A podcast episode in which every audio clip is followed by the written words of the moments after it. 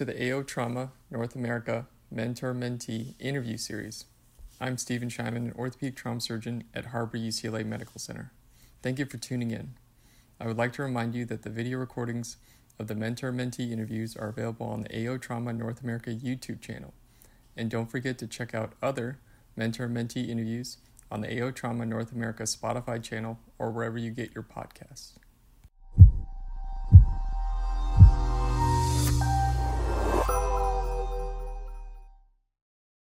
Good afternoon uh, from Davos here at the AO courses. My name's Taylor Yong. I'm an orthopedic trauma surgeon at Texas Tech University Health Science Center in El Paso, Texas. I'm here with one of my great mentors, Dr. Bill Obremskey. Today we're taking part in an interview for the AO Mentor Mentee series. Dr. Obremskey has been a phenomenal mentor for me personally. He's helped me uh, both professionally, personally, you name it. And so I continue to look to him for advice in pretty much all situations. And so hopefully today we can hear some great insights from him about how to build a very successful orthopedic career and uh, help give young surgeons advice on how to navigate their early careers. So uh, thanks so much for joining me, Dr. O. It's a pleasure to have you here. And it's really, really incredible experience to be here with you in Davos, especially. So uh, it's been a, a, really good time so far. and I'm looking forward to uh, the next few days as well. So thanks for being here. Thank you, Taylor. It's an honor to be here. Uh, Davos and, uh, is a special place, and it's a special place for all orthopedic surgeons because of AO. This is our birthplace, basically, where, where uh, modern orthopedics began. Well, it's great to make the pilgrimage back to the, the motherland, so to speak, with you. Uh, what's what's your favorite part about coming to Davos? It's the people. You know, it, it's the people that you develop a relationship. I came here for the first time 25 years ago uh, when I was a fellow in uh, in Basel. Uh, and I was traipsing around my four year old, my two year old, and my two month old with my wife. And that was challenging, but it was a special place then, um, as it is as it is now. Nice. Well, you, you, you, sort of touched on one question I was hoping to ask you about, and uh, you've sort of had an atypical path I would say. Uh, you were in the Air Force, and then, like you said, you did a fellowship in Basel. And funny enough, I followed you there now 20 years later and did the uh, AO Jack McDaniel Fellowship there. And so, how, how did you find your way to orthopedics and more specifically orthopedic trauma in general uh, on that atypical path? Yeah, I, I found orthopedics just uh, uh, when I was at Duke as a medical student. Uh, I really thought I was going to do family practice. I mean, I didn't know I was from a small town in the Midwest and didn't know many doctors. Uh, but as part of the football team at Duke, I met some of the orthopedic surgeons and started to actually go in the operating room uh, as a undergraduate. And then it became sort of a natural progression. I, I liked problems that could be fixed. I liked, loved the pathophysiology of general surgeon surgery, um, but I just didn't like the problems. And, and, I thought in orthopedics, we were about quality of life and returning to function. And I found that more palpable and, and uh, sort of resonated with me.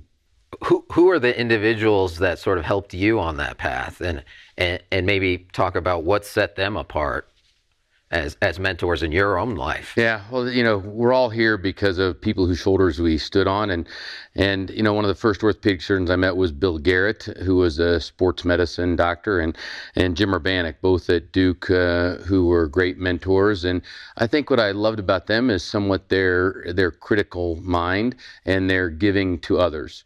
Uh, and we're, we're more than willing to give of their time and effort and energy to help those behind them along. And, know, I worked in a lab with Bill Garrett and, uh, you know, made it possible for me to get an orthopedic residency at the University of Washington, which was a great uh, stepping stone. I thought I was going to go back and do sports medicine at Duke at the time. Uh, but uh, you know, I just liked the problems of trauma. And being at Harborview, uh, I got infected, and uh, you know, uh, and convinced that that that that that's a great career. Nice, that's excellent. You, you're you're really somebody who's been a prolific investigator, and you have hundreds of publications. You've really impacted modern orthopedics. What makes research so important to you? Well, I guess it probably goes back to one of my, my main mentor. One of my main mentors at the University of Washington is Marc Swiontkowski. And and I remember very clearly, you know, walking on the orthopedic floor and uh, had done maybe a couple humerus operations that that week and making rounds with him, you know, late in the evening. And I just said to him, "Why don't we fix all these? I mean, these people do so great. It's amazing." I was so energetic as a junior resident. And he stops and he looks at me and he says, "Why don't you go read about that and come back and we'll talk about it again tomorrow?" And and so I did, and then I like realized, like, geez, I guess an awful lot of these heal okay, and maybe we don't have to fix them all, and and that was my introduction really to evidence-based medicine. When someone really questioned my in, enthusiasm and and made me go look at the data, uh, and so I uh, I went back, and uh, that was a little bit of a light bulb going off that you can use the experience of the literature and of others to help guide your decision making to guide clinical practice. To guide clinical practice for patient outcomes, and and then I, I worked with him on uh, developing the uh, SMFA and sort of the first one of the first functional outcome measures uh, before PROs were a cool thing. Patient-reported outcomes were cool. Uh, he was trying to do that, and I took a very small part in that. But it really began to open my eyes to the possibilities of how we can improve, and that what we really need to do is improve the results for the patient's perspective and not just so such that the x-ray looks good? Well it's clearly been a springboard. And so um, how would you say you've made vanderbilt such a successful institution when it comes to research?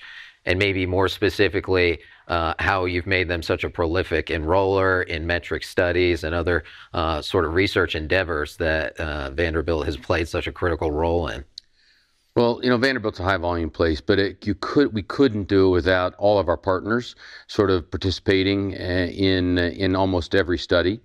Uh, in that we have a process of we agree that we're going to do or not do a study, and then if we're in, we're all in. Uh, and so, uh, in some centers, that they like the research coordinators have to ask each physician if it's okay if they enroll a patient.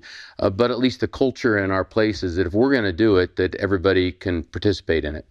And I think that's greatly helped our process. And then we've had really good help from um, from tremendous, uh, you know, uh, as I tell them, they're overworked, overmotivated, overeducated, and underpaid uh, research assistants. Uh, who uh, we've had a great relationship with Rodrigo Pesantez, uh, who has uh, sent us a number of physicians to spend a couple years with us before they either finish their training in the U.S. or they go back home and uh, and do training there. And I've had a fabulous research coordinator uh, who helps me manage all those things uh, and just makes it sort of run in the background of our of our clinical practice. Excellent. What advice would you offer to young investigators looking to have similar success? I think one, uh, you know, be curious uh, about about the things you are seeing. Uh, and it may be that you don't end up at a level one trauma center as your first job. I started out in a community hospital in Raleigh, North Carolina, and we saw a lot of ankle fractures. So we started. I started writing about ankle fractures, uh, and then we saw some tibia fractures, some treated operatively, some non-operatively. So I started writing about that. Uh, and I think so to use what you see to begin to be critical and curious and question what you're doing. Uh, one, two, always try to get better at what you're doing. You know, even here, I feel like being around and being the AO and being around my colleagues, I feel like I'm gaining so much knowledge and still continue to hone your technical skill. Uh, and at a, a football coach, Bob Matheson, who was on the undefeated 72 Dolphins team, was a great mentor. And, and his thing was always get better. You're either getting better or you're getting worse in whether it's football, life, or orthopedics. And I've tried to live that uh, throughout my uh, my career. You you've gotten a lot of research funding and secured a lot of support for your research endeavors. How how would you advise young investigators in their pursuit of grants, whether that be Department of Defense, NIH, or other entities? Because um, it's it can be a daunting process. And so, what are what are some of the yeah, uh, it, pieces of advice you might offer in that regard? It is a daunting process, and so start small you know, start with you know uh, institutional grants or uh, OTA grants or AO grants that are smaller funded, uh, and you can and make sure it's attainable. You don't have to shoot for the moon. Uh, you know, ten million dollar grant with ten thousand patients in a prospective randomized trial, but start with something small. Uh, I think is one piece of advice. Two is I like to call it get on a moving train. Research is so much more fun when you do it with your friends. Uh, and then you don't have to carry the whole load. You know, some people they might do the IRB and you just get accepted at your place. You don't have to write everything and and you can become times be within the METRC uh, consortium, the Major Extremity Trauma Research Consortium, uh, who's enrolled you know 13,000 patients or so in research, prospective research studies. There's at times a little bit of competitive nature of who's you know enrolling, and I think that that you know we are by nature a little competitive, uh, but also collaborative.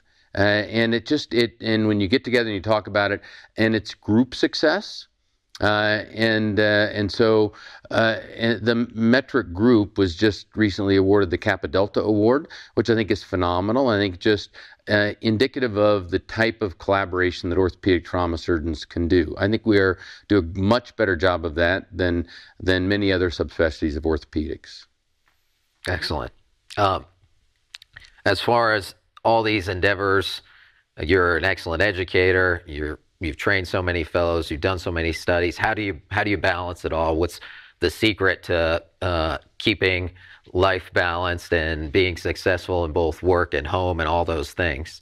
Yeah, it's life isn't always a balance. Uh, I think it's intermittently imbalanced, and that sometimes you're all in at work, other times you're all in at home, and sometimes you're in between. But the the overall needs to have some balance. Uh, and you know, when we're hiring you know, young people, uh, you know, I used to like to tell them I want them to stay and stay married. Uh, if we've done those things on young surgeons, we've done a good job. And to, to and then the other piece is just follow your heart or what what fits you. Uh, and not everybody's interested in everything. And so you got to find what you're really interested in because most of research is drudgery you know, it's that truly that 1% inspiration where you have the good idea, uh, but then it's 99% drudgery of doing the research and typing and, and writing the grant and then acquiring the data. Uh, and then reporting the data, and then having to deal with reviewers uh, who redline every every other line that you do, to have the gumption and the the energy to do that. So I, I, I, that's what I, think uh, it, it, you have to be really passionate and, and, love what you're doing, or really want to know the the answer to the question, and also understand that that question helps patients. Doing research for research is not very fun because you have a hard time seeing what it really means. Uh, and so for me, uh, almost everything I've done, I've tried to have it solve a clinically relevant question you know, Jim Kellam and Mike Bosse sort of told me the who cares. They made us use a different word, but, uh, you know, the who cares question. Like, if you get this done, who really cares? So, for it to keep you through that drudgery, it's got to be clinically pertinent and you have to be interested in it. With a, a tangible impact or outcome. Right, for patients. If it's okay with you, I'd like to maybe switch gears a little bit and talk about uh, what I think is probably a, a, a very unique experience that you have had in your life that um, that many haven't, and you may have a unique perspective uh, on that. And uh, basically, you have the unique perspective of more or less having a near death experience or a potentially career ending experience. And I'd love to know, know how that's impacted you in general. Uh, would you mind talking about that and, and sharing about that experience and maybe uh, discussing how it's impacted your perspective, both professionally and personally? Sure. 14 years ago in 2008, uh, I got a call. I was on call to come help one of the general surgeons who were taking the leg off a guy who had walked into the ER 12 hours before and uh, had neck fash. And his and, and I, you know, they were doing a hip disarticulation and they weren't so comfortable and they wanted help and he was dying. And so I went and I, I helped him take off the leg, and it was really impressive that the entire leg was dead. And as we're sort of doing the posterior cap slot, I mean, my friend uh, was with the Bovie hot knife, Bovie going down and went deep into my finger. That ends up being a red herring, but uh, you know I scrubbed out and said ouch, and uh, but it uh, and the guy actually did okay and survived and seemed to be getting better, but then went into multiple organ failure and died. Uh, and and I was fine. I went back to work, and uh, and a week later, actually eight days later, I started feeling like I just had the f- flu and didn't feel good, and uh, you know went home, went to bed, and the next day I thought I only got a couple cases, and so before my first case, um, they couldn't find me, and they actually have a picture. My nurse, they couldn't, so they called somebody called my nurse, and I'm asleep in the surgeon's lounge. I mean, I'm literally laid out like this, and uh, and so I go and I do my case. I'm probably getting septic, uh, and then uh, I, they come back. They can't find me for my last case of the day. And again, I'm sleeping in the surgeon lounge. There's this picture of me that's a little surreal. That's a uh, that's atypical for yeah, a little bit Dr. atypical. I'm a little bit high. I'm bouncing around the OR and uh, happy to be there. Uh, and then the next day, I really didn't feel well. And I had a total hip uh, a few years before that. And I, I, thought, oh, you know, I had some cellulitis in my leg. And so I went to see a total joint doc. And and uh, and they were like, well, we better get an MRI. And so they got an MRI. And I had some cellulitis, but no hip, no, not nothing seemed to be involving my hip. I'm like, okay, let me go home. Give me some PO antibiotics. Let me go home. And my wife, who's a pediatrician and much smarter than I am, just said no. and uh, and so I went to the uh, to the I got admitted to the hospital. And my last memory uh, for a long time was that one of our junior residents was coming by. They couldn't get an IV on me. I was probably low blood pressure, and it was our junior resident coming to help, offer to get an IV. Luckily, I waved him off, and uh, and the IV team got one. But that's my last conscious memory for about eight nine days. Um, and uh, in that interim, uh, the next day I was getting septic. And so my friend who I called said, I'm just not right. Come see me. I have no memory of that. My blood pressure was 70 over 50. Uh, and it's nice when your friend is the director of the SICU and happened to be the one who stuck me in the finger. Uh, wheels me over to the SICU where I spend eight days uh, intubated, sedated, and uh, the infection actually I probably became oral pharynx colonized with group A strep, and they DNA matched it to the patient I had helped take care of uh, eight nine days ago. Uh, and so I probably was an asymptomatic carrier, and then some chronic uh, tinea, you know, athlete's feet with a wound in my between my third and fourth or third and fourth web space, nose to toes, picking my nose, coughing into it, who knows? So I got into that fresh wound, and that's where it sort of took off. And uh, and I'm got some great scars from my toes to my groin.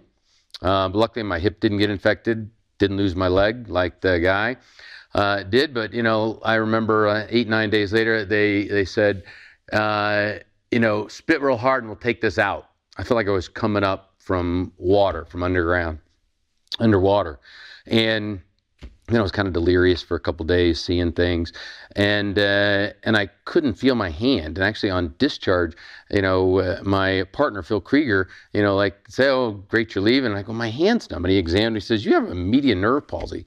And so I had a pretty dense median nerve palsy. It ends up I had been tied down real tight because, as it said, I was you know violent when light when they so I was always fighting the restraints. I wasn't a very good patient, obviously. Um, and I wasn't sure that uh, you know I had a wound vac and a PICC line and a big open sore on my inner groin and my foot. Uh, with wound vacs that eventually healed in, and uh, and those healed, and uh, my median nerve slowly recovered, took six months. And in that six months' time, that's when METRC was coming to life. And I, you know, typed, I'm a poor typist to begin with, but particularly with three fingers, it's even worse. And so we, I wrote some of those grants that were part of the first METRC grant. So again, trying to make lemonade out of, uh, you know, out of lemons. Uh, and it eventually came back. And I give the institution a lot of, they made me do some psychological testing, make sure my brain was okay you know, make sure my cases were okay over the time period, uh, and uh, and I was impressed that that there was that higher level of consideration. But I end up being, I got a great story, some great scars, and no problems. Uh, people often ask me, you know, how did that affect me as a doctor? Uh, you know, I, I, my gift from my mom is I always connected well. Um, so I, I'm not sure that that was better. Um, but it is a little bit fun to tell them I got better scars than they do, or you know, when they say how long is the swelling going to last, I can tell them at least five years, uh, and uh, and so I think that help. I think it helped somewhat in so I could tell patients I've been there, um, and I think that helps them think I feel for them.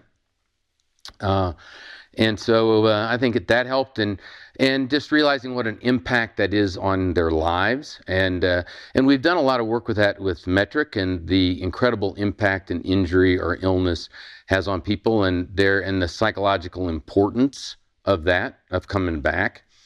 Uh, and that I, you know, I tell them you're not, you know, you're not sick, lame, or crazy, but you know, PTSD, depression, anxiety is really common. It's about a third of our trauma patients have it, and I think I can say that with real emphasis and some with, uh, and if I, you know, sometimes they've already Googled me and they know that. Uh, but it just imprinted on my own self that that's as equal to get their brain as well as their body um, back together. And as you know, it's part of my checklist of things to ask patients about when uh, when they're in clinic, as well as about sleep disturbance. I mean, I slept terribly for about three months.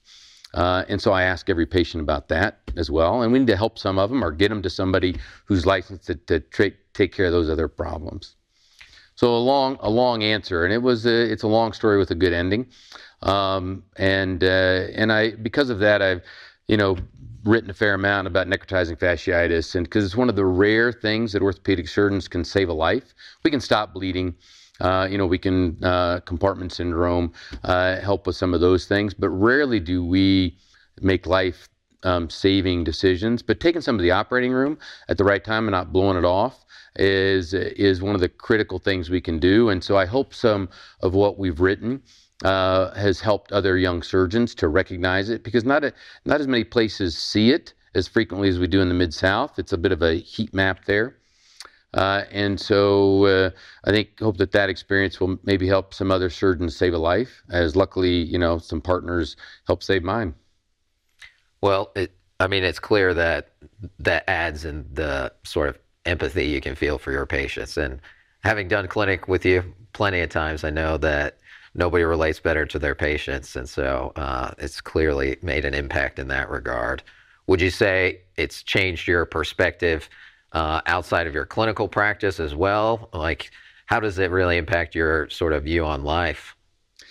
Yeah, good question, uh, and I'm sorry I didn't address that. Uh, uh, it's a common, and I think it's made me be less anxious about things at work. And if the OR time's an hour and 15 instead of an hour, that's not such a big deal things that maybe I used to get a little wound up about that I couldn't control um, would bother me more, and I'd come home and I'd complain to my wife, and she would, you know, listen to me, and uh, and I just I, I, don't feel some of that angst anymore, and uh, and then I think it's uh,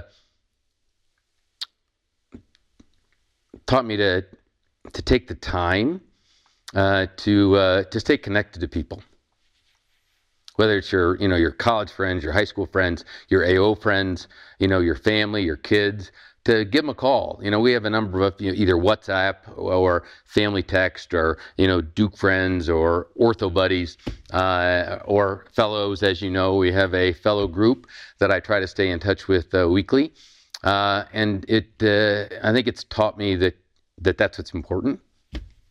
Well, I know I definitely appreciate it. I, I, consider you my, my proud dad when it comes to orthopedics.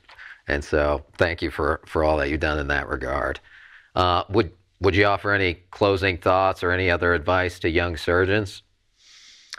Um, I think it's a privilege to do what we do. There are very few jobs where you get to make people's lives better. Um, so I think with that, our responsibility is to keep getting better and to ask critical questions and to be curious about what you're doing and why you're doing it. I was a terrible why child. My parents and, and Dr. Swiontkowski will verify I was a terribly why resident. And hence why I maybe I don't mind so much when students or medical students or fellows, you know, why are we doing that?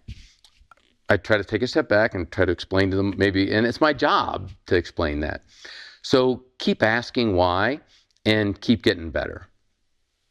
Awesome.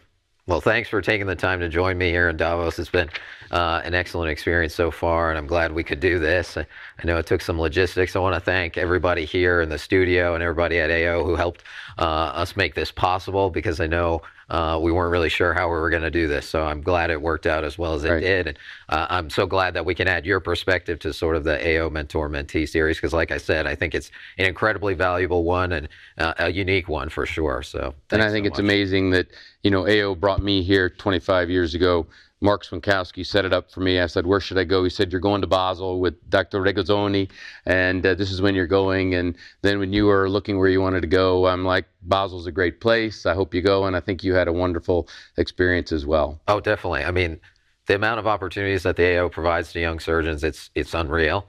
And I would just encourage young surgeons to take advantage of everything that the AO has to offer too. You know, awesome. Thank you so much. It, it's uh, truly the best part of my job is to help and train and educate and you know maybe give you some life advice uh, as uh, young star orthopedic surgeons.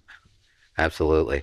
Well, thanks for joining us as part of this AO Mentor Mentee series from uh, AO North America, and and hopefully you learned some great pieces of advice about life and, and practice and all those things from uh, a special person like Dr. Obremskey. So thank you.